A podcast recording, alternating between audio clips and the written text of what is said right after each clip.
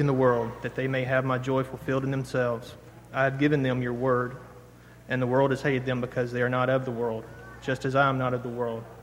I do not pray that you should take them out of the world, but you should keep them from the evil one. They are not of the world, just as I am not of the world. Sanctify them by your truth. Your word is truth. As you sent me into the world, I have also sent them into the world. And for their sakes I sanctify myself, that they may also be sanctified by the truth.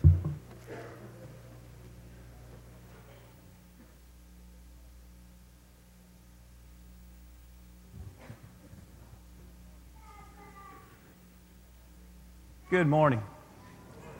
It is good to see each of you. If you're visiting with us this morning, thank you so much for being with us. You have honored us with your presence.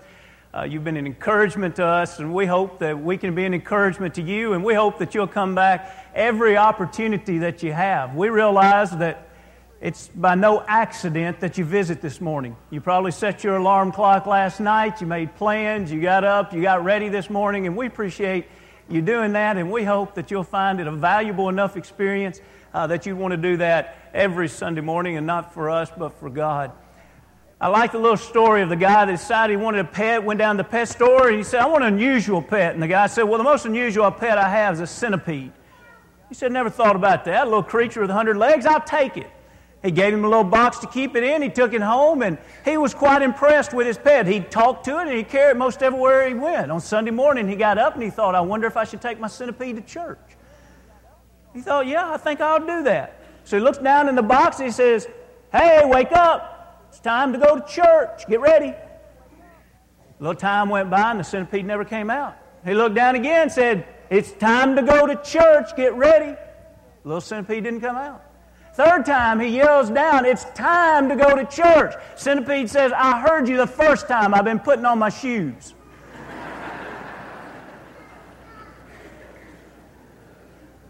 At my house, I sometimes think my kids have a hundred feet. We're glad you put on your shoes this morning. We're glad that you're here. And we want to encourage you if you don't have one of the little cards that's been made available in some of the bulletins, and they're probably also available out in the foyer, please be sure and pick up one of the cards. And it's going to tell you some topics that we're going to be looking at for the next six weeks, or at least beginning today. I want you to understand as you look at these topics, it's going to quickly come to your mind. These are similar things that people have been talking about at school or out in the community or out in the workplace because of the movie that's made such a tremendous amount of splash in our society, which is a good thing when people are talking about Jesus Christ. I want you to realize that as we study the next six weeks, we won't be studying the movie, but we'll be studying from God's Word about the topics that are being discussed. Why is it that Jesus Christ had to die to begin with? How could the death of one by execution mean grace for us? How could an all loving God crucify his Son and show grace through that? What should our response be to that? What does the resurrection prove? Many of these topics are things that we'll address over the next several weeks. We hope that you will come back and be a part of this study with us of God's Word.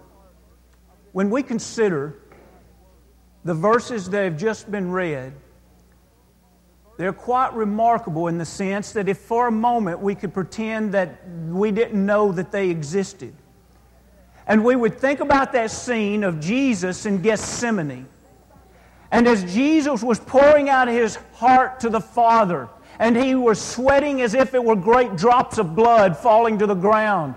And he was having that spiritual wrestling, if you will, with wanting to do God's will wanting to be willing to die on the cross, but at the same time wanting some other way to be offered.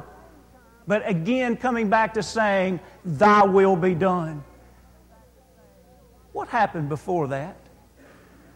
You know, a lot of folks, if you ask them what happened before that, they would say, Well, he was up in the upper room, and he, they were celebrating a Passover, and they were instituting the Lord's Supper and Jesus was washing their feet. And all that is true. But have you ever stopped to think that the Bible does tell us at least one thing Jesus did from that time to the time that same night that he made it over to the Garden of Gethsemane? What would be on your mind if you were about to go to Calvary? If you were about to stand before the Sanhedrin knowing you would be misrepresented, if you were to be dragged in front of Pilate knowing that you would not receive a fair trial, if you were to go through the, the scourging and all of the spitting and the plucking of the beard and the crown of thorns and dragging the cross and meeting it again at Calvary, what would be on your mind as you approached the Garden of Gethsemane?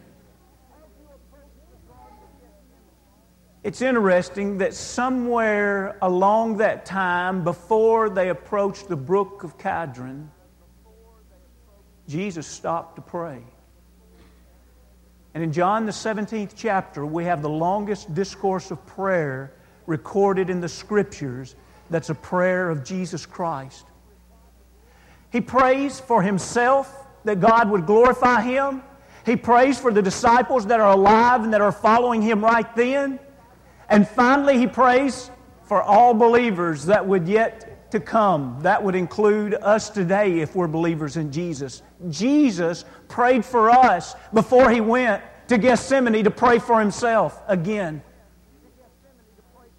This morning, we don't have time to study every aspect of this beautiful prayer. But if you would, I would like for us to drop back to even an earlier verse in this prayer than what the text that was so capably read this morning even picked up. And I'd like for us to note at least three things that we can learn about this prayer that Jesus prayed. I'd like to drop back and read verse 6 now in John, the 17th chapter, in verse 6. He says, I have manifested your name to the men whom you have given me out of the world that were yours. You gave them to me, and they have kept your word. Now, notice this Jesus' prayer is for those that have kept the word. He's on his way to the cross. And his appreciation, his prayer of thanksgiving, are for those apostles that have kept the word. How did they keep this word? Let's go back and let's look at a parable Let's look in Luke, the eighth chapter, and let's see a parable that Jesus taught about the importance of keeping the Word. Because, friends, if this is something that was on the mind of Jesus as he went to Calvary, that he was thankful that individuals kept his Word, I want to be one that also keeps his Word if that's that important to Jesus. But then we ask the question how do you keep the Word of the Lord? In Luke, the eighth chapter, let's begin reading at verse 5 through 8, and we're going to see a parable here. Notice the four types of soil. In other words, if we were to go out today and plant seeds, those seeds would go into one of four types of soil, most likely. Here's how the parable went A sower went out to sow his seed, and as the sower as he sowed, some fell by the wayside, and it was trampled down, and the birds of the air devoured it. Some fell on rock, and as soon as it sprang up, it withered away because it lacked moisture. Some fell among the thorns, and the thorns sprang up with it and choked it. But others fell on good ground, sprang up, and yielded a crop a hundredfold. And when he had said these things, he cried, He who has ears to hear, let him hear. Now, that's probably pretty self explanatory, but just to make sure, imagine in your mind a man is out sowing seeds. And on the way, he drops a few seeds on the pathway. Well, the pathway is very hard, and so what's going to happen? Because it's hard, it's not going to go in the ground, it's going to lie on top of the ground. So before it could ever even germinate and go in and sprout and develop roots, a bird's going to fly by and eat that seed. The Word of God is preached. What are you going to do with it? Will it be there just ready for Satan to devour it? But we see that some fell among the rocky ground. Perhaps there was a little gully, if you will, on the side, a little ditch on the side of the pathway. And some of the seeds fell over there. And they had enough soil that they were able to sprout, but yet there was not enough of the perfect conditions, enough moisture, enough soil so that it could do well. And so it grew, but then it died just as quickly as it grew. Then there was that area where the soul, the soul was of a good enough soul to grow something, but only weeds had grown there. And so when the seed falls into that, it grows, but all of the weeds choke out that plant so that it can't have enough sunlight, it can't have enough moisture, and it dies. But then there's the good soul. Now, friends, what can we learn about this parable? Let's go to the next few verses. We're skipping down now to verse 11. We're still in Luke, the eighth chapter, and this is what Jesus wanted us to learn about this parable. Now, I want you to keep in mind the reason we're studying this parable is because on the way to the cross, Jesus said, I want to offer a prayer of thanksgiving. For whom? For the people that have kept my word. How important is it to Jesus that we keep His Word? Of ultimate importance. How do we keep the Word? Let's read this parable being explained now, verse 11. Now, the parable is this the seed is the Word of God. Those by the wayside are the ones who hear, and then the devil comes and takes away the word out of their mouths, lest they should believe and be saved. But the ones on the rocks are those who, when they hear, receive the word with joy, and these have no root, who believe for a while, and in time of temptation, they fall away. Now, the ones that fell among the thorns are those who, when they have heard, go out and are choked with cares riches and pleasures of life, and they bring no fruit to maturity. Now, notice verse 15. But the ones that fell on the good ground are those who, having heard the word with a noble and good heart, keep it. There's your phrase. Who are the ones? It's the ones with the good heart. It's the ones that are the good soul. The Word of God goes into that noble heart, into that good heart. Does a farmer have to prepare the soul? Does a person, if they're going to please God, have to prepare their heart in order to hear the Word of God? We have to have a good heart, an honest heart, a noble heart, or we will not deal justly with the Word of God. The pathway didn't deal justly with the Word of God. The rock didn't deal justly with the Word of God. Growing up among thorns is not dealing justly with the Word of God. But when we take and say, God, I'm going to make you top priority in my life, I don't want anything to choke it out. Lord, I'm going to give you, in my heart, I'm going to give you enough watering, enough soul, enough sunshine. I'm going to nurture you in my heart so that your word can grow. Your word can bear fruit. And so he says here, in a good heart, keep it and bear fruit with patience. In other words, with endurance. Back up a few, or go over a few pages to Romans, the 10th chapter. In Romans, the 10th chapter, we have an interesting description of some people that they were excited about God but there's something else that they were not excited about. Can I be just real honest and blunt this morning for a moment? How many of us have heard people stand around the workplace or school and talk about how this movie has made me excited about God again? This movie is really stirring an interest about God again. You know, that's awesome. All of us ought to be excited about God because there is nothing else that should bring greater excitement in our life than what God has done for us. But did you know that God says zeal for Him, zeal alone, is not enough? Notice what He says to these people in Romans, the 10th chapter, verse 1 and following. Brethren, my heart's desire and prayer to God for Israel is that they may be saved. For I bear them witness. You hear what Paul is saying? I've seen with my own eyes. I've seen this. They have a zeal for God, but not according to knowledge. For they, being ignorant of God's righteousness and seeking to establish their own righteousness, have not submitted to the righteousness of God. For Christ is the end of the law for righteousness to everyone who believes. You know what Paul is saying there?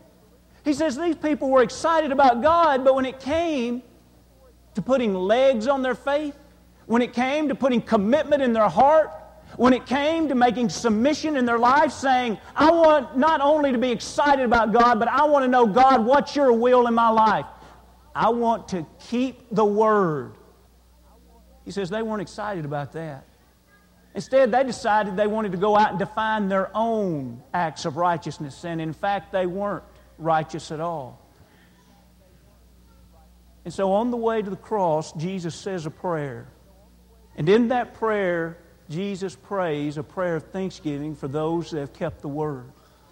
Friends, would I be a part of Jesus' prayer of thanksgiving today because I've kept the word? A second thing that he prayed about, and if you're back in the text here of John, the 17th chapter, he prayed for them in verse 14 about the battle that they would have to fight. Notice how it's said here in the 14th verse, he says, I have given them your word. And Remember, he's already said they've kept it. And the world has hated them because they were not of the world, just as I am not of the world.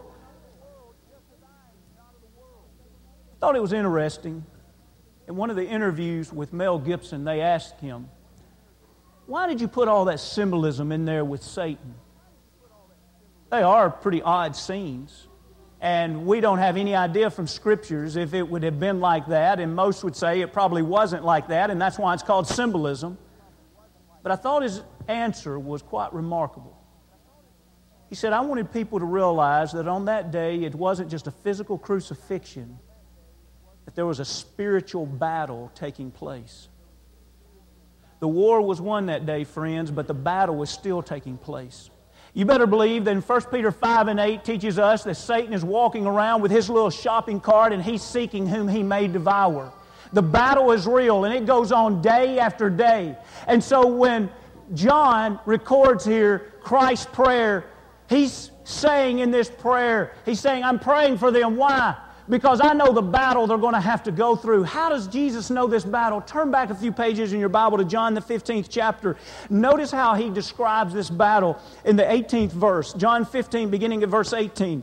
If the world hates you, you know it hated me before it hated you. Now, who crucified Jesus? It was the world that crucified Jesus. It's the world of sin that crucified Jesus. It was envy and hatred that crucified Jesus. And so now Jesus is talking to his apostles and he says, Listen, if they hate you, don't be surprised. They hated me. Now, he's speaking in a prophetic sense here, but he's telling them, just look what they're going to do to me. Can you imagine how they were able, after Calvary and after the resurrection, to think back in their mind and think, you know, he warned us about this. Look at the hatred that they had for him. And then it was probably a very sobering thought, as they also thought, not only did he say, Look at the hatred they had for me, but let's read on. Verse 19 If you were of the world, the world would love its own. Yet because you are not of the world, but I chose you out of the world, therefore the world hates you. Remember the word that I said to you. A servant is not greater than his master. For if they persecuted me, they will also persecute you. If they kept my word, they will keep yours also. Servant's not greater than the master. If they persecuted Jesus, they're going to persecute his followers. Those that followed the words of Jesus are also the ones that will follow the words of the apostles. When he's talking to you, he's talking to apostles here. What's the point? I must realize that any time I'm a follower of Jesus Christ, that there are going to be those that don't appreciate the fact that I've chosen to be a follower of Jesus Christ. What will you and I do when we're fighting that kind of battle? It's interesting that not only did he say there in John 17 about them, the world hating them, but notice what he said in verse 15. I do not pray that you should take them out of the world. Jesus is praying to God. Don't take the apostles out of the world, but that you should keep them from the evil one. I have a question for you. Did God honor this prayer? Did He keep the apostles from the evil one? Now, when we look in secular history, almost everyone agrees that out of the 12 apostles, 11 of them died the death of martyr. They died because they would not deny the faith of Jesus Christ. It's said that Peter was crucified upside down. Others were tossed from high uh, points and pinnacles. Others were clubbed to death. Some were stoned to death. Some were pierced with swords. Did God not honor this prayer? Lord, just keep them from the evil one. And Jesus dies, he's ascended to heaven, and a few years later they're all dying. Did he not honor it? Of course he honored it. You see, sometimes we see so many things physically instead of spiritually. The first part of this verse, when he said, Don't take them out of the world, he was literally praying to God, don't build a hedge about them so that they can't have influence upon the world. He's going to give them the Great Commission to go into all the world. He doesn't give them a Great Commission that says, avoid the world. He's saying, go into the world and preach and teach those people. But what if the world persecutes them? Jesus says, I've already told you that. It's going to happen. Well, then what do you mean when he says keep them from the evil one? He's talking about their soul. Did Peter win the battle or lose the battle if he died faithfully on a cross to Jesus Christ? He won the battle. Satan didn't win that one. His soul was kept from Satan. Friends, I need to realize as long as I'm on this earth, this earth will never be heaven. There are going to be challenges. There are going to be battles to fight. There are going to be losses. There are going to be disappointments. There's going to be disease. There's going to be temptation. As long as I'm on the earth, what is important is that I don't allow Satan to win the battle, and in that I keep my soul from him. And so Jesus is on the way to the cross. And he stops somewhere in between to say a prayer, even before Gethsemane. And he says a prayer of thanksgiving Lord, thank you that some have kept the word. Lord, be with those that are going to battle as I leave this earth. But then finally, he prays, let them sanctify their life. In John, the 17th chapter, he says it this way. Verse 16 They are not of the world, just as I'm not of the world. Sanctify them by your truth. Your word is truth. As you sent me into the world, I also have sent them into the world. And for their sakes, I sanctify myself, and that they also may be sanctified by the truth. You see the two reoccurring words in those three verses? Over and over, we read about sanctification, being sanctified. And then we read about truth. How are we going to be sanctified? Sanctified means to be apart from that which is common or, or, or unclean. And when we are set apart from that, we are now after the very nature of God. And so, in other words, the question is what is my nature going to be? Am I going to be driven by self, by Satan, by sinful desires, by carnal nature? Am I going to be driven by whatever the TV advertisement lures me into? Am I going to be driven by whatever my peers say, hey, come on, let's do this? Or am I going to have a standard in my life that separates me? Sanctification, to be separated. God said through Jesus in this prayer, Jesus is saying, I want my people to be sanctified. I want them to be different. And the only way that can happen is to sanctify them by thy truth. What is truth? If you have your Bible open, you remember in John, the 18th chapter, Pilate had been out there with Jesus before the crowd, and he pulls Pilate back inside and gives him a little talking to to try to figure out why do they hate him so much and who is he really? Who is it that could stir so much hatred among people? And you remember Pilate therefore said to him, this verse 37, John 18, Are you a king then? Jesus answered, You say rightly that I am a king. For this cause I was born. Why? King of the kingdom of heaven. And for this cause I've come to this world. Why? It's a spiritual kingdom, and he was going to have to die in order to purchase it. That I should bear witness to the truth. Everyone who is of the truth hears my voice. And listen to Pilate as he says, What is truth? When he says this, it went out from among them. That's a sobering thought. A man that didn't know what is truth. Which way are you leading your family? I hope you know truth. Which direction is your soul traveling today? I hope you know truth. What kind of neighbor and worker are you and student at school? I hope you know truth. Jesus said in John 14 and verse 6, I am the way, the truth, and the life. No man comes to the Father but by me. The point is to live a Christian life is not only to keep the Word of God and to realize that we're fighting that battle, but it's also recognize that we're going to be separate. We're going to be different. And the difference is the standard by which we live by. We live by truth.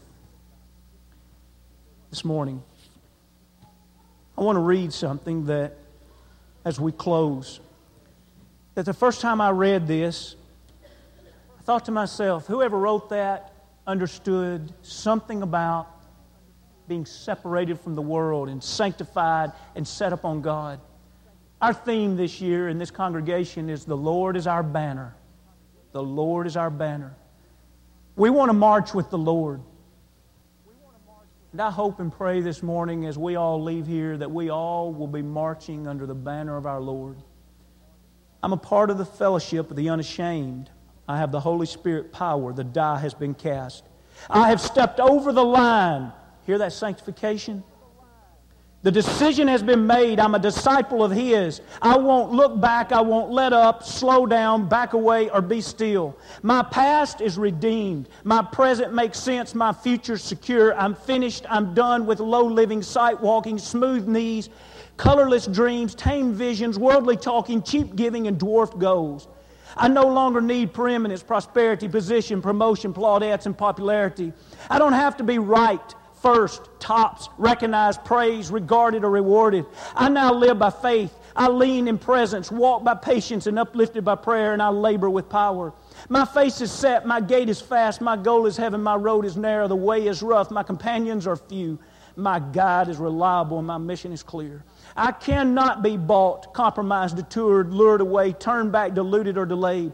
I will not flinch in the face of sacrifice, hesitate in the presence of the enemy, pander at the pools of popularity, or meander in the maze of mediocrity. I won't give up, shut up, let up until I've stayed up, stored up, prayed up, paid up, preached up the cause of Christ. I am a disciple of Jesus. I must go till He comes, give till I drop, preach till all know, and work till He stops me. And when He comes for His own, He will have no problem recognizing me. My banner will be clear. Jesus was on the way to Calvary. And he stopped to pray. And putting it in other words, he said, as a part of that prayer, God, thank you for those that kept your word. Be with them as they continue in battle and help them to always be set apart from the world. And he left from there to be crucified so that we could be redeemed. Have you been redeemed? It's the most important question that can be asked. Jesus is the only answer. God's grace is the only solution. If you're a believer that Jesus Christ is the Son of God and you're willing to repent of sins and confess before man that He is, won't you be baptized into Christ for the remission of those sins and be redeemed? Maybe you've been baptized into Christ and somewhere along the way you've lost focus. Maybe you haven't kept the word. Maybe you haven't been a faithful soldier in battle. Maybe you haven't lived a sanctified life lately. You know, that's easy to confuse priorities. We all understand how easy that is. But even though we may understand it, it doesn't make it right. Thank God Jesus, thank God.